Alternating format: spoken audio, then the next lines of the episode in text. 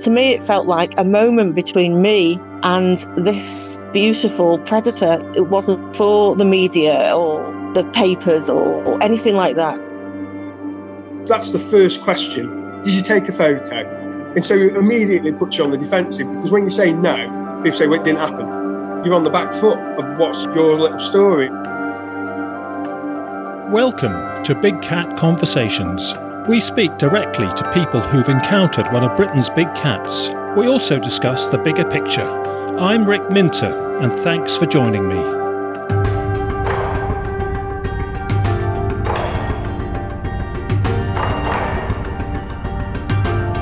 Welcome to episode 63 of Big Cat Conversations. This one is being released in mid November 2021, and we are returning to Scotland Frances witnessed an incident in August this year, so we'll discuss that and we'll also learn about what else she's heard about Big Cat Wise in the vicinity as a result of bringing up the subject with local people. So, Frances, welcome. Thanks for coming on the show. Thank you. I'm delighted to be here. Great. Thank you, Frances. What did you think of the subject before this happened? Had you given the notion of big cats being wild in Britain and Scotland any thought whatsoever before this incident occurred? I was aware of the fact that mainly in the north of Scotland there had been sightings of big cats, and for oh 40 years or so, I lived in England, near London, first of all, and then in Lancashire in the northwest. And I was aware of odd reports from time to time of big cats being around. I have some friends who live in Anglesey, and I remember them telling me at one point that there had been reports of big cat sightings there. So throughout my life, I would say I've been generally aware of big cat sightings, and I was never really skeptical about them. I believed that they were real, but that most of the cats were maybe escapees from you know private collections, but that ultimately some might be living in the wild, perhaps uh, breeding. But other than that, I didn't have any particular opinions on them. Okay, so you presumably also thought it was a distant factor from wherever you lived. Yes, you know, I love going out walking. I'm a keen bird watcher. I think nothing about just going out for the day up into the moors all on my own. And I had never ever considered that I might actually see a big cat. Didn't come into my way of thinking at all. I was certainly aware of um, other wild animals being around here, but not big cats. yeah, sure. And, and of course, you mentioned Anglesey. Well, we've done an edition from Anglesey a long going case from there, which it seems to be over now. That's episode 51, I think it is. So if you haven't heard that, mm-hmm. one of the things we concluded was they'd be snaffling the seals and the seal pups on the Anglesey coast to make up for the lack of deer in the Anglesey landscape. There we go. So, yeah, well, can we go back to August this year? Was it when you saw one? Mm-hmm. And this is from your own property, from your own garden. Is that the case? Yes, it is. Now, the village where I live is fairly typical of small villages in Scotland where there's a main road that goes through it, and I'm just off the main road. But then there are other little subsidiary roads that are very, very quiet. And there's moors on either side of the village. Now, my back garden leads on to a piece of land that is actually owned by the local estate, and then it slopes down to just a side road. And I had been working in my garden. It was a very, very hot summer's day. And I stopped and got myself a cool drink and just wandered to the bottom just to look out. You know, I just love the scenery around my house. And um, I was just thinking, oh, I'm so lucky to be here. And then I noticed some children walking on the roads. There were three young boys, and they looked to be about eight or nine, and they were just sauntering very, very slowly. And out of the corner of my eye, I saw what I initially took to be their pet dog, but there was just something about it that made me, you know, turn my head to look at it properly because it, it was a way it was moving, it was the shape of its head, its long tail that curled up at the bottom. And I just thought, oh my word, what on earth is that? It's not a dog.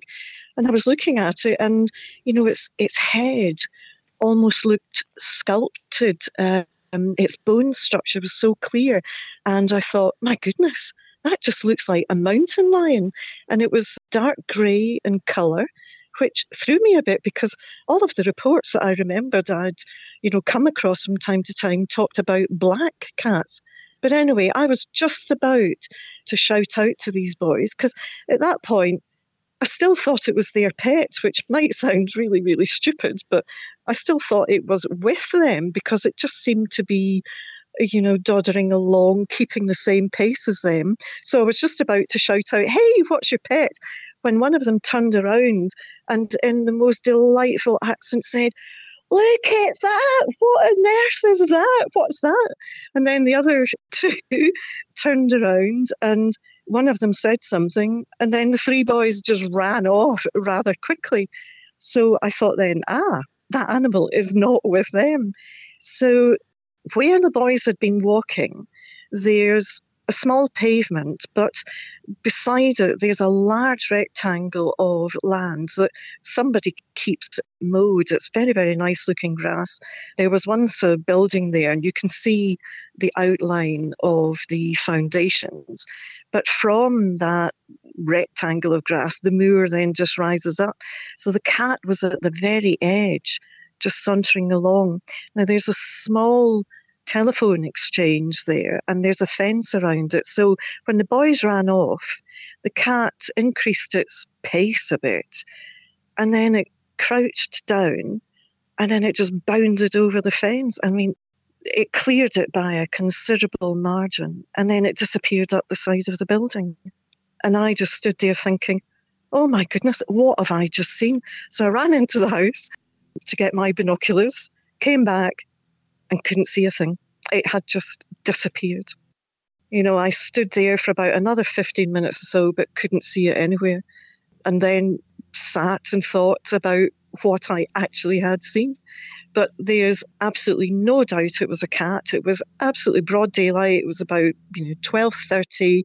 It was in direct sunshine. It was unmistakably a large cat. Several things to unpick there. The identity of the cat would be interesting to discuss in a minute. But first of all, can we have your judgment on the behaviour of the cat? What do you think it was doing you interpreted it as pursuing them. Did you? Do, do, you think it was pursuing them out of curiosity or for any other factor? And when you say it went away, did it go away as soon as they bolted off? Well, the boys were walking very, very slowly, you know, just three wee boys out playing and just taking their time sauntering along the road. And the cat was keeping the same pace as them. And that's why I thought it was following them. And, you know, I've obviously thought about this many times since I saw it. And I would still say that I think it was following them, but I don't think that they were in any danger. I, I just feel it was curious. And the reason that I don't think they were in any danger is that the village was deserted in that area, apart from these boys. And when they ran off, the cat crossed the grass, but it didn't make any effort to run after them. The fence that it jumped over and the building it disappeared up the side of was the opposite direction to where the boys were going. So I think if perhaps it had been interested in them as some sort of interesting and unusual prey, it really would have dashed after them, but it, it didn't. I just get the feeling that because these sightings are so few and far between, that these cats must prefer to avoid contact with humans, but perhaps it just found these young children a bit curious. I would say it was shadowing them in parallel because it was walking up the far side of the short grassy area, whereas the boys were on the pavement. So, you know, about a minute. And keeping keeping absolutely the same pace as them. Yes, yes. Which, because they were walking so slowly, I think must have, you know, been quite deliberate for it to do. Because the only time I ever see a cat moving very, very slowly, and you know, thinking of domestic cats, for example, is is when they're actually about to pounce on something and they'll creep along very slowly and you know, then reach up to their full height and whatever. But the cat was just walking, but slowly. It certainly wasn't, you know, stalking its prey or anything like that. And when they saw it, do you think, uh, from what you could ascertain, that they absolutely identified it as some big sort of mountain lion type cat and and fled away uh, because they felt, gosh, we've got to beat it. It was simple, simply there's a big unusual animal, we've got a scarper. Well, I think they saw it as a large wild animal that they couldn't immediately identify and that it scared them and, and they ran off. That's what I would assume from their behaviour. Yeah, okay. Incidentally, were they people that you recognised from the village, or do you think they were visitors, or have you ever been able to meet them and chat about it? Well, no to all of those. I don't know who they are. And I did actually think of going into the school because at this point the schools in Scotland had, had reopened because you know they they open a bit earlier than schools in England, and I thought of going in to see the head teacher to say to her. If any of your children are coming out with stories that they've seen a wild animal, it's actually true because I saw it too. Um, but then I thought better of it because I thought that perhaps the school might see this as a, a safeguarding issue and, you know, write to parents and warn them not to let their children out. Whereas I just don't think the children were in danger. And I, I was reluctant to, oh, I don't know, perhaps set off some sort of uh, hysteria among parents that there was some wild animal out there ready to drag off their children because I just don't believe that's the case. It's a great dilemma, isn't it? Whether to bring it up, because bringing it up as a subject could lead to unintended consequences and overreaction. It's such a tricky one, isn't it? I just thought in the end that I wouldn't approach the school and I wouldn't approach any parents with uh, young boys. I mean, I, I just don't think I'd be able to recognise them anyway, even if they walked past my front door. But I just decided I, I wouldn't uh, say anything. And it's interesting about uh, your thought about children at school acknowledging to a teacher that they've seen something like this and the, the risk they take in doing that is to be believed or not. I do have a, a witness who's had um, a very close, disturbing encounter he was genuinely stalked in a frightening way when he was young. A situation came up at school when he actually mentioned it to a teacher, and the teacher immediately scoffed at him and shamed him in front of the class, and it really had a big impact on him. So it just shows you, you know, that's the risk you take as a child, and you don't know how the individual, um, at any age, I guess, is going to react. But that obviously left a real scar with him. So just shows you that's the great dilemma of the subject. You're damned if you do and damned if you don't raise it, aren't you? Yes, yes, you are. And oh, that that was a dreadful reaction on part of the school.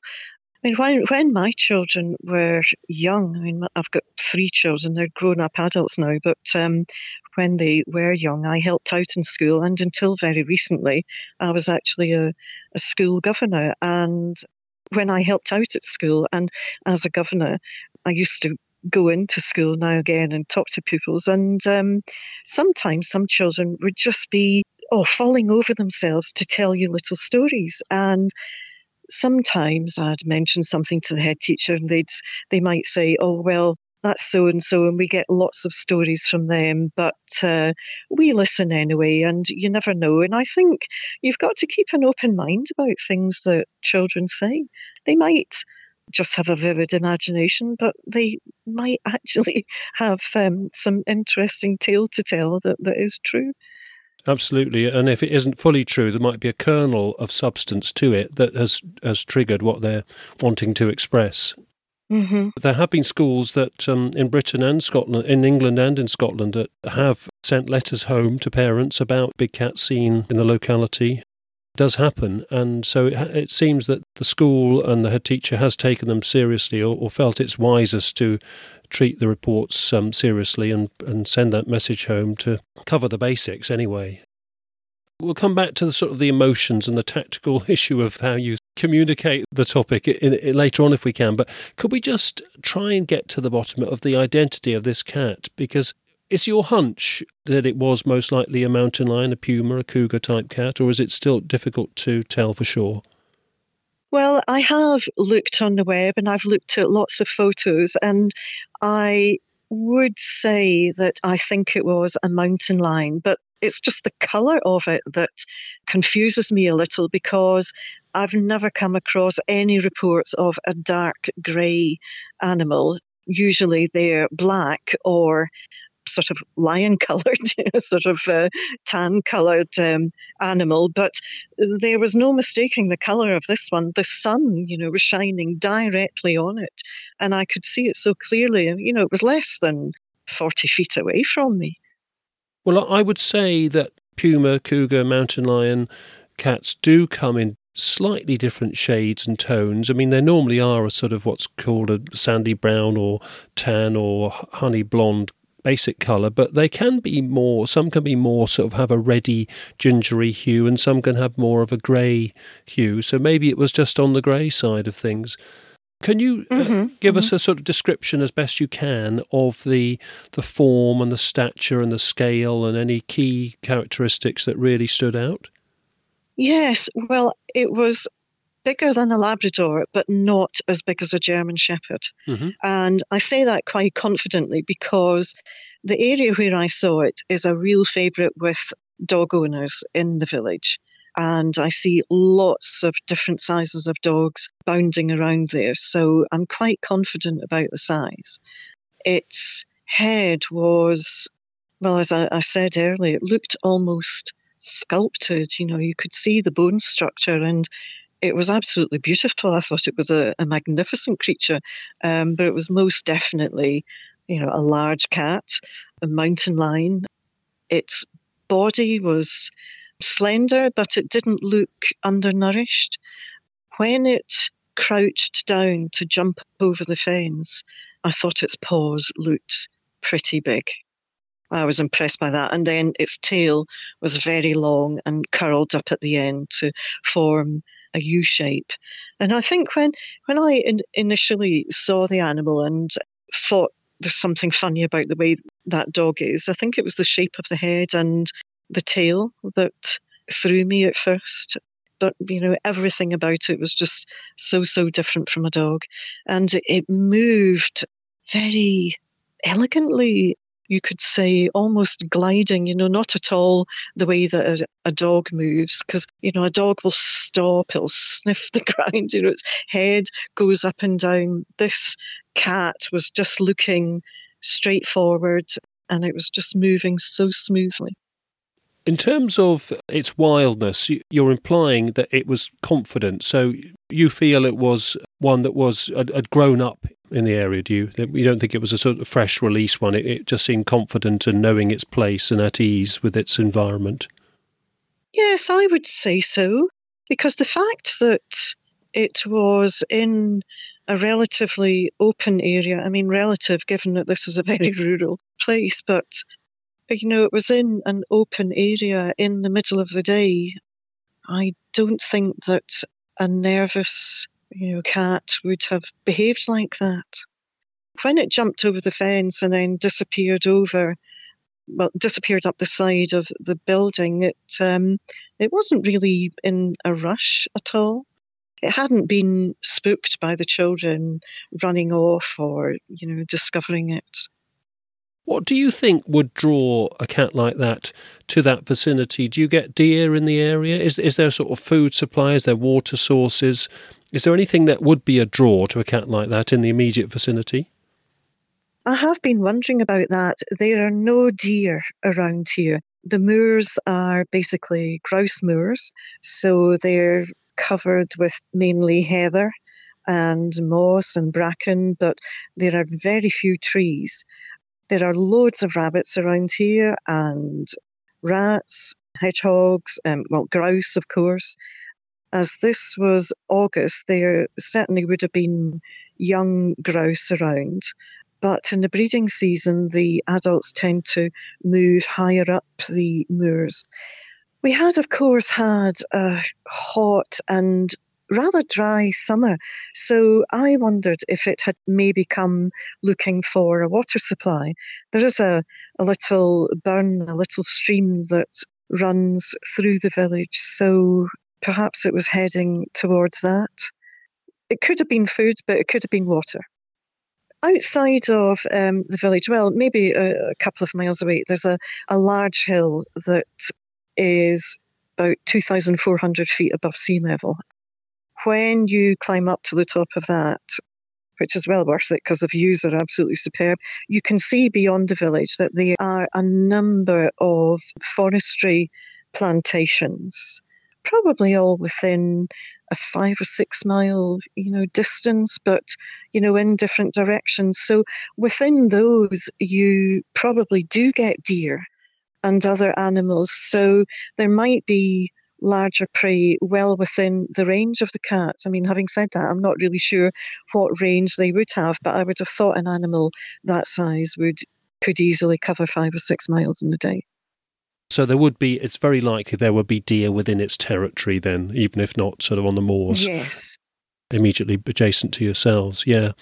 Okay, and I gather that you spoke to uh, neighbours and local people about it, and you did hear about one other sighting. So it'd be nice to hear about that. How cautious were you about? Well, you said you you, you elected tactically not to raise it with the school, which I think is quite understandable from what you've said. How you've justified that.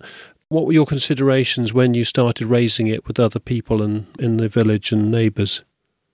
I have to say, I didn't imagine at any point that people wouldn't believe me because I just feel, you know, I'm a mature adult, quite a logical person. Why would they not believe me, especially as I saw it in broad daylight? And moreover, I was 100% sober because I was planning to go off to Glasgow, so I was driving later. So, you know, why would people not believe me? So that, that never was a consideration. I mentioned it, first of all, to my next door neighbour who has lived here a lot longer than I have because I only moved here permanently last November, but he's lived here for about 12 years. And he told me that he himself saw a large cat, but it was a, a sort of lynx type animal. And it was about 12 miles away from here and he said that he thought that other people had seen something in the past, mentioned it, and the comments that they had received were along the lines of, "Oh yes, and what pub were you leaving at the time?" And uh, so he never mentioned his sighting to anyone, but I thought, well, I cannot be the only person in the village who has seen this. But I waited until fairly recently, three or four weeks ago, our coffee mornings in the village restarted. Because I had a captive audience with the first one, as soon as there was a suitable point in the conversation, I just said, Right, folks, I want to tell you a wee story about something I saw in the summer. And I just wondered if any of you have had a similar experience. And two women in the group said, Yes, we've seen a big cat. But the one that they saw was black, and they had been driving in a different part of the village, but again, it was one of the side roads, and a large black cat jumped in front of them. It, well, it bounded from one side of the road to the middle and then to the other side of the road. And luckily, they had been driving exceptionally slowly, so you know, they didn't hit it or anything. But um, as soon as it reached the other side of the road, it just bounded off, and they stopped their car and tried to see where it went, but it had disappeared. That was it. And um, sadly, the lady's dash cam hadn't been working at the time, so she had hoped that she'd actually have film of it, but but she didn't. And the daughter of another lady had seen a large cat again, um, a black one, and that was a couple of years ago. Oh, now the sighting where the cat ran into the, the middle of the road, um, that was just before lockdown, apparently. And then the other lady's daughter's sighting was maybe a couple of years before that. All in the very local area? Yes. I suppose less than half a mile away from you know my house, and less than half a mile away from from my sighting. But I would say that they saw a different animal to the one that I saw. Yes, so theirs was still the same sort of general size, was it? Something that was big enough to kill a deer, for example? Yes. Yeah, I, I described to them the size um, of the cat that I had seen, and they had said, yes, yes, I'm, I'm sure it was about the same size. Yeah. And the other people listening in, did you get the impression they believed you and were interested? I thought that maybe a couple of people were a bit skeptic at first, but then when the other two ladies gave their experiences, that um, their attitude changed somewhat. And then there was, you know, one lady who said, Oh, you know, I wouldn't like to bump into anything like that. But I said, you know, look, these cats probably, you know, don't want to bump into us. So if you did happen to see it, I'm sure that it would run away from you faster than you could run away from it. At that particular conversation, it did come up that a few years ago in the village, a couple of cats went missing. And where I saw my cat, if I can call it that, and the moor rises up, there are some sheep kept in a field there. And I asked the coffee morning group, did they know who the farmer was and had he ever lost any lambs? And one woman said, yes, he's had some lambs that have just disappeared. Now, if there were foxes around here, um, but there aren't, apparently, nobody ever sees any, probably because there's not enough cover for them, then, you know, fox tends to leave a trail of animals. You know, if it's a bird, there'd be a trail of feathers and things, but these lambs have just disappeared. Do people know whether the farmer uh, has seen one or feels that a cat is the likely culprit? Well, I don't know, but you know, I'd like to um, try to meet him at some point to see if he has an opinion on it, um, because I would like to tell him what I saw. And if he has had some lambs that have disappeared, then, you know, that may explain it. You know, otherwise, I don't know if he thinks that a human being has stolen a lamb or two, which I suppose, you know, might still be the case. But I don't think the attitude within that coffee morning group was you know, one of, oh my goodness, you know, we should all be um, frightened. But I think there was some wariness. You know, perhaps uh, those people had small dogs or, or cats. I, I don't know. Yeah, how do you personally feel? I mean, you, you saw it active for a minute or so, powerful sort of jumping ability and everything, and, and how it really is an animal doing as it pleases in the locality. how did that emotionally affect you? I felt incredibly privileged to have seen it because I just thought it was a magnificent animal. You know, when it crouched down, I could almost feel its strength. It's, that might sound a crazy thing to say, but you know, it sprang up, and I just thought, wow, that looks amazing. And it occurred to me that, you know, had I stopped my gardening and got my cool drink five minutes earlier or five minutes later, I would have missed it completely. But it was just down to chance that I was looking, um, well, I was standing at the bottom of my garden looking out at the time that it happened to walk past. I just feel very, very privileged to have witnessed what I did. Is there anything that would have changed your mind? Had you picked up the fact that it might have had more threatening vibes or a different intent, that would have perhaps change your mind, would it? That's hard to say. Yeah, perhaps. There's been one time when I've been out on the moors on my own. I mean, most days when I go out, you know, bird watching, I can be out for three, four hours and never see another human being. But there was one day when I thought, and it was after I had seen the cat, and I was, you know, on top of a hill middle of nowhere. You look around, there's only other hills. You can't see any sign of civilization. And I thought, hmm, if a very large, hungry cat came along here and decided it would have a go at me, there may be not much that I could do about it. You know, you're stuck out here in the middle of nowhere, and uh, if you were seriously injured, would you be found? And it hmm, worried me for about five minutes, and then I just wandered on. But I, I still tend to think that they're not really a danger to us because, you know, I, I do believe that these cats are around us. There have been so many different sightings in different places. Um, we can't all be wrong. We can't all have been seeing things, but the fact that they are not seen regularly to me suggests that they do avoid humans if they can. And they have big territories so that they're not often around in the same place. And exactly. do you think if it was around more regularly in that area you would know it you'd um, hear it or see signs or see it more often? It's a terribly difficult question but do you feel it is just an occasional visitor or do you think there's anything that might draw it in?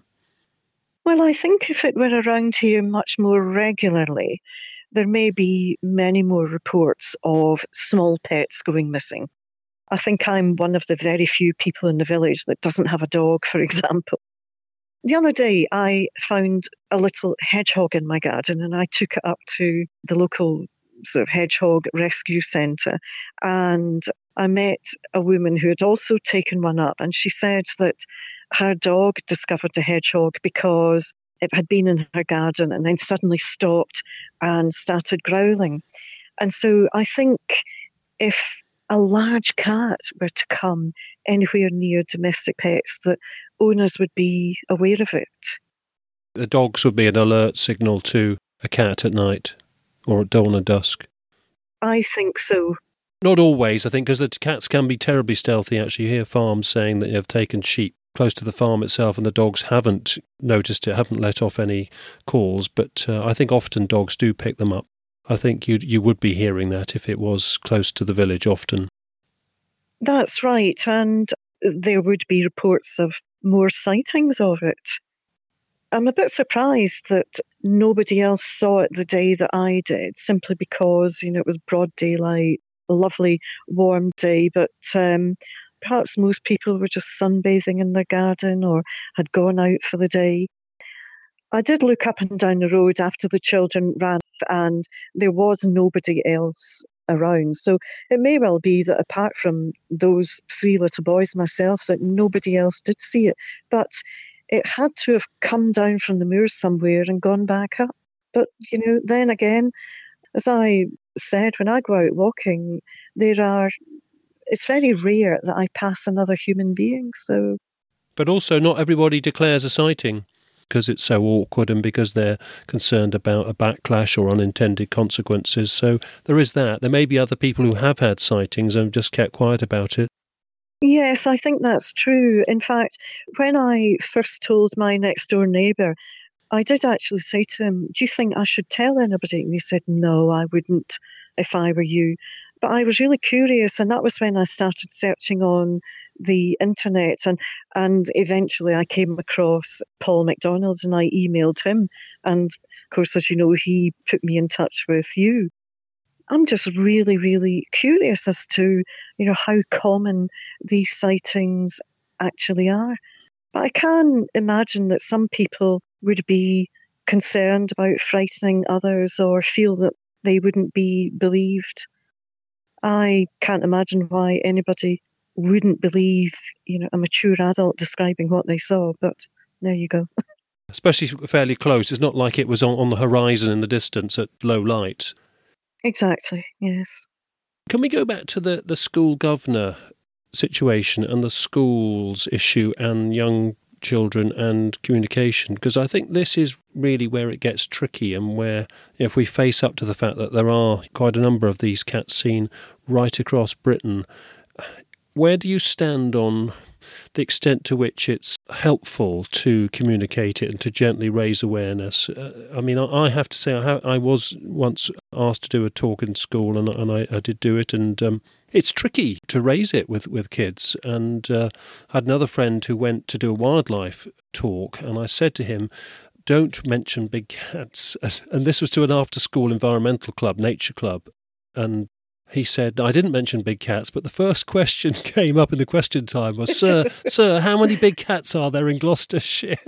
With excitement and whatever. So they then had a 10 minute discussion on big cats, regardless. So uh, just shows you that kids are picking up what's in the local newspapers. So do you think it's something which one should proactively raise in school or or the fact that it could potentially raise so many so many distractions and, and unnecessary concerns for people that it's not worth it or you know where do you stand on all of that having been a school governor for a number of years, I am very aware of how safeguarding has changed over the years. And it's, I mean, safeguarding is not just about, um, you know, abuse and those sorts of issues, but it's about, you know, keeping children safe generally at school and at home.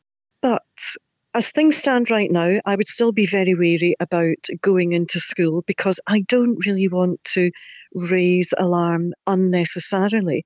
Now, I'm going to keep inquiring within the village about other sightings because, um, you know, as things have just really started to open up again properly, um, there are so many people in the village that I don't know or I know them to say hello, but I've never had a proper conversation with them. And I really would like to get to know this farmer who has the sheep. And if I find that a number of other people have sighted big cats, then I might have to reconsider saying something to the school. But actually, you know, I'd probably speak to someone like yourself first about, you know, the best way to to go about this because it's interesting that you have, you know, gone into a school. I just feel that, you know, this village is in a lovely area and the children have this, you know, huge wide outdoors to play in. It, it's very safe. They can wander off, and I would hate them to feel that you know their outside world has to be restricted because of you know an imagined danger from big cats prowling around. Because I, I don't believe it is a danger. But you know having said that if I do discover that sightings have been much more regular, then perhaps there are some precautions that children could take whilst still not restricting their um, their wanderings or their independence to to wander around on the hills. Say this was America. This was the western states, somewhere like Colorado, Utah, or, or, California, or whatever, and they had in a residential, semi-residential area, they had a mountain lion hanging around. What they tend to do is that they would look to intercept it and look to consider it an issue if it was blatantly around sort of eyeing up deer in people's gardens or walking down the street sort of more than once. You know, I think they then feel that one is looking too bold and brave and in an open residential situation and it potentially won't withdraw from a young child. It might do, but the potential isn't worth the risk. So if if one's hanging around the neighbourhood very blatantly, they move in uh, with their National Parks and Wildlife Service or equivalent people from the state department to to intercept it, and often they do dispatch them because the um, actually tranquilizing them is too risky because it can take you know several minutes for them to peter out and the behaviour is unpredictable. So they don't take risks if one is, is seen you know uh, several times. I think that might be the judgment for you guys in your situation.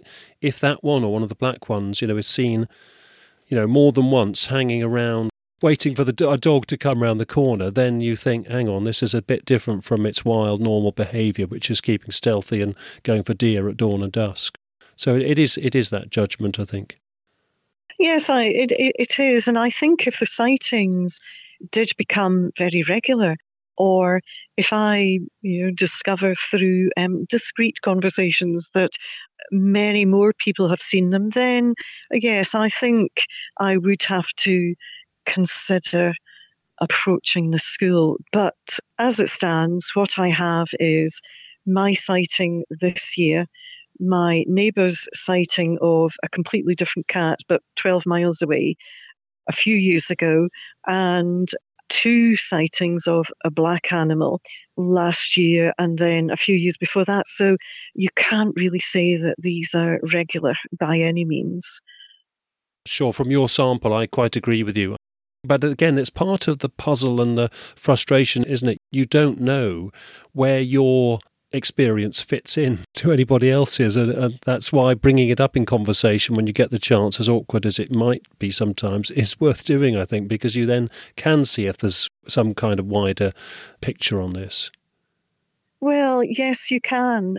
You know, I'm so intrigued by the whole subject now that you know, I won't let it go. I'm going to keep speaking to people about it. But um, when I get to know them and, and they get to know me, because I, you know, I don't want them to, well, think, you know, I'm just um, some sort of mad lady who's moved into the village or, you know, somebody who's trying to spread alarm. So I have to be a bit wary about, you know, how I proceed with this. Yeah, keep it measured. And you don't want to be labelled as the big cat bore lady either. That's right. And I suppose the other thing is that, you know, having seen a big cat, I'm desperate now to find physical evidence. And I do remember last winter coming across some animal poo that I couldn't recognize. it was definitely a carnivore because of um, what was in it. But I just thought, hmm, oh well, yeah, you know, maybe I'll see some tracks but uh, I never thought anything of it. But you know, after I saw the cat that day, I thought, "Ooh, I wonder if that animal poo I saw was um, a large cat's." So, you know, there's lots of things that I can do on my own when I'm out and about, um, you know, looking for evidence as well as trying to to find out about any other possible sightings. Sure. Funny enough, I think it is quite difficult in open landscapes because you can't really gauge their routes so easily, I think. But I think if you can sense a route that they're going to have to take, that's a good place to keep an eye out for potential signs and even use trail cameras if you can. That's right. Actually, one of the ladies at that coffee morning did mention to me another couple of areas where she she was very vague about it, but she mentioned these areas and then said, and I'm sure that people have said that cats have been seen there. So I'm going to visit those areas at some point and just see if I can see anything or see if I can meet other people there. And these particular areas, there's one where there's a reservoir, but there's there are trees around it. Um, so there'd be cover, possibly deer, certainly a water supply. So that could be an area where they could be seen. The other area is very similar to um, the village here, but maybe a, a few more trees.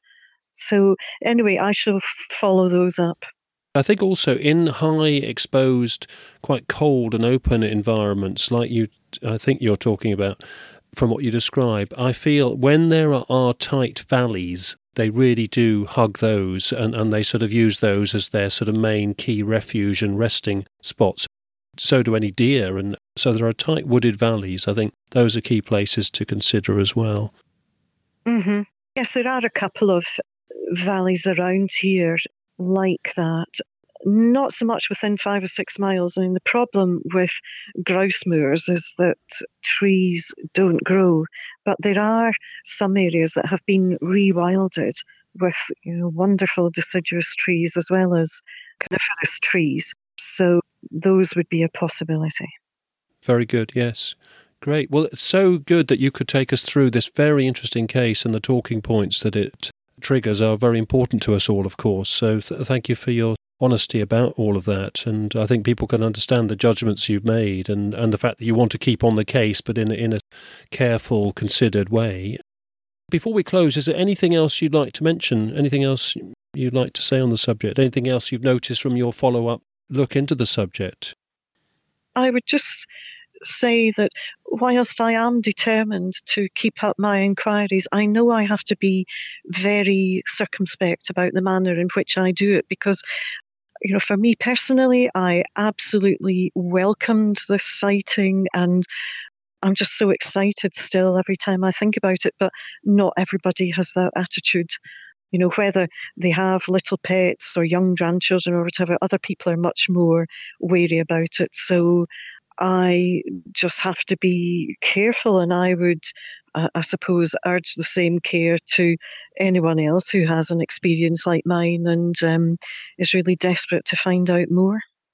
Sure, and uh, incidentally, very interesting that um, both the main two coloured cats, the black panther, black leopard, presumably type one, and the, the mountain lion, presumably type one, you know, has been seen in your vicinity. It just shows you that a good location for these cats is often shared. They they do coexist, and they probably work around each other and avoid each other if it caters for the needs of these cats, they'll find the right locations, and that happens all across the country. You know, here in Gloucestershire, where I am, we get uh, all of the hotspots here in Gloucestershire, uh, where we get sort of routine, regular uh, reports. We'll get both mountain lion, puma, cougar type ones, the, the tan-coloured one, and the black one in time.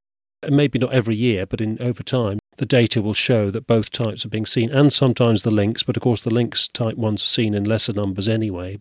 And of course, they are such similar cats anyway, so they're going to have similar habits, uh, following similar prey and similar territory size, that sort of thing. I suppose the big question that you know a lot of people have that have experienced these sightings, and and you know people who are interested in the sightings generally, is are these cats actually breeding in the wild? In fact, when I told my sister about the sighting, because after I had seen it that day, I went on to Glasgow to spend the weekend with her, and I couldn't wait to tell her. And, and she just said, Oh, poor thing, I wonder if it has a mate. And I thought, mm, yeah, that's well, that that is an interesting question because you know otherwise the picture is a rather depressing one of these magnificent animals just, you know, existing in the wild on their own, you know, finding their food every day and then dying. it's, and it's very sad. well, I think in the low population, where the numbers are low, it is more challenging to find the other half that you would spread your genes with, but I think they manage it. They've clearly managed it. Um, I don't think all of the ones that are being reported now are fresh out of captivity. I think we must assume that um, some of them have grown up here and know the ropes. And of course, sometimes more than one are seen and reported together anyway. And sometimes, you know, what appears to be a mother with young are seen and reported, and including on this, it happened a few times on this podcast. And hopefully, we'll get some more like that. But it's funny how people do take pity on them, but I don't think you need to. yes, I, I suppose that's right. And if these cats do tend to eventually find their way to very suitable terrain and in terms of providing cover, shelter, food, and water, then, you know, perhaps ultimately they do find a mate. Exactly, yes. I mean, what will also be interesting is if you ever hear it or think you hear it. I mean, may, maybe if you haven't done, Google, do a web search for puma, cougar, mountain lion calls, and the um, the female in heat is a very distinct call, and you know that that's the sort of thing that you might hear, which uh, might give it away in the locality in the future. So particularly if uh, there's no, no other competing noises in a tranquil location like you've got, I presume. Actually, that is one thing that I haven't yet Googled, so I will do that because it's uh, well it's a bit like when you're out bird watching. Often you will hear birds but never see them because they're so secretive. So it would be very uh, similar i suppose with these cats that sometimes you might hear them and, and not know what it is that you're hearing. Yes when they are looking to, to mate that's you know obviously that that's one of the signs. The male is spending his time seeking females in estrus, and obviously that's scenting sometimes, scratch marks and things, but um, it's the call as well. So the vocal communication is an important factor here, and it would allow us to pick up on them. But again, with big territories, you're not going to hear it often, but it's something to consider anyway, just in case. Indeed, it is, yes.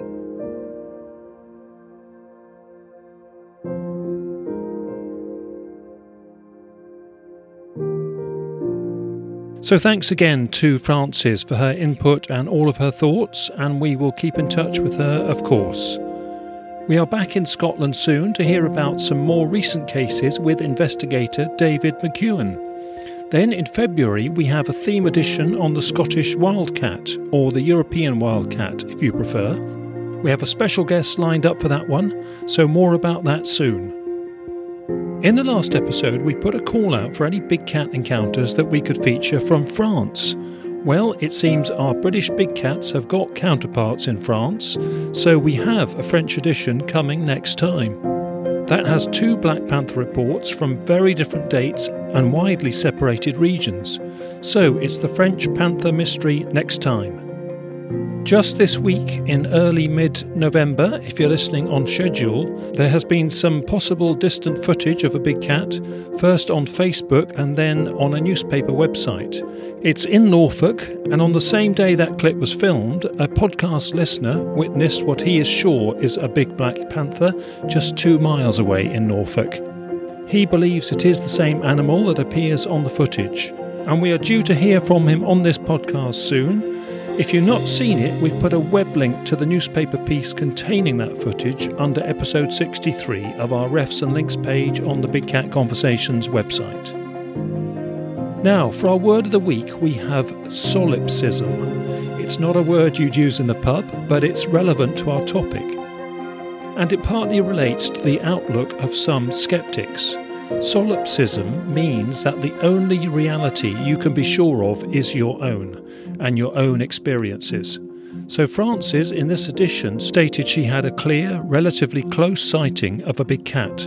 So, why would people not believe a sensible, mature adult like herself? Well, solipsism explains part of the disbelief, and in a milder form, some people claim they could only believe what they themselves have witnessed. Solipsism is also used in the sense of human centered views. So, if people cannot relate to the lives and needs and stresses of animals, for example, that could be a form of human centered solipsism.